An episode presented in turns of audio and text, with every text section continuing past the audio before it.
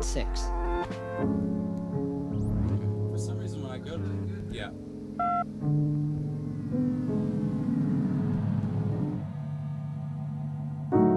The comedy of man starts like this. Our brains are way too big for our mother's hips. And so nature, she devised this alternative.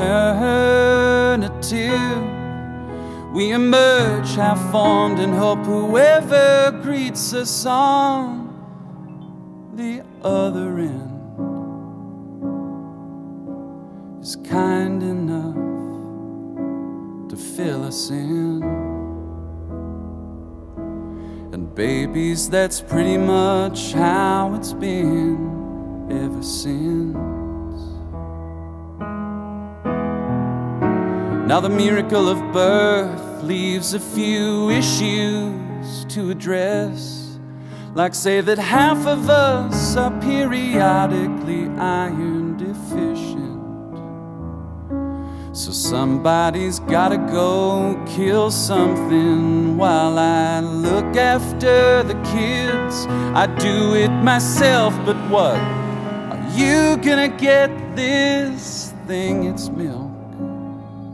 He says as soon as he gets back from the hunt, we can switch. It's hard not to fall in love with something so helpless. Ladies, I hope we don't end up regretting this.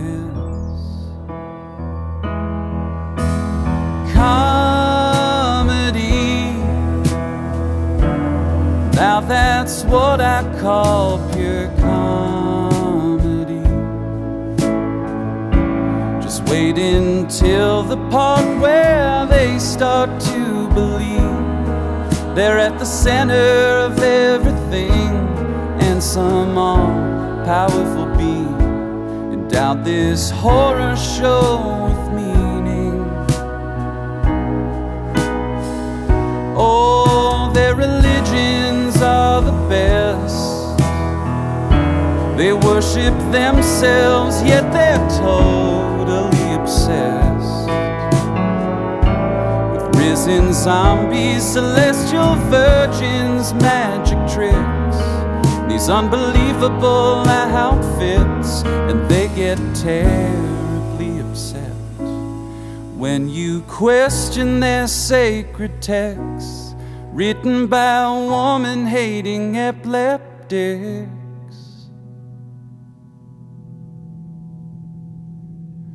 Their languages just serve to confuse them. Their confusion somehow makes them more sure. They build fortunes, poisoning their offspring, and hand out prizes when someone patent secure. Where did they find these goons they elected to rule them? What makes these clowns they idolize so remarkable? These mammals are hell bent on fashioning new gods so they can go on being godless animals.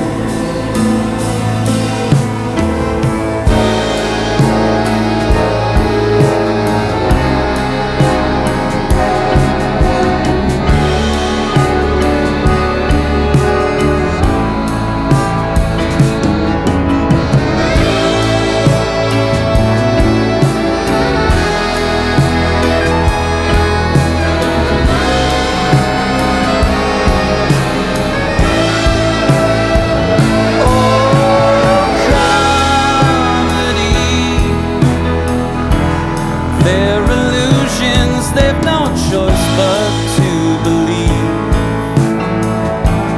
Their horizons that just forever recede. And how's this for irony? Their idea of being free is a prison of beliefs that they never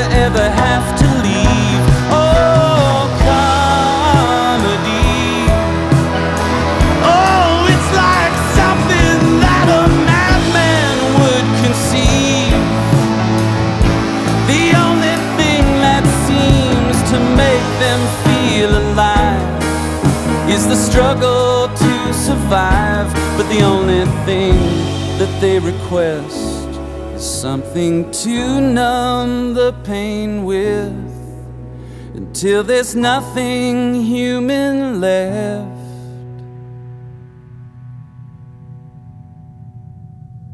Just random matter suspended in the dark. I hate to say it, but each other's all we've got.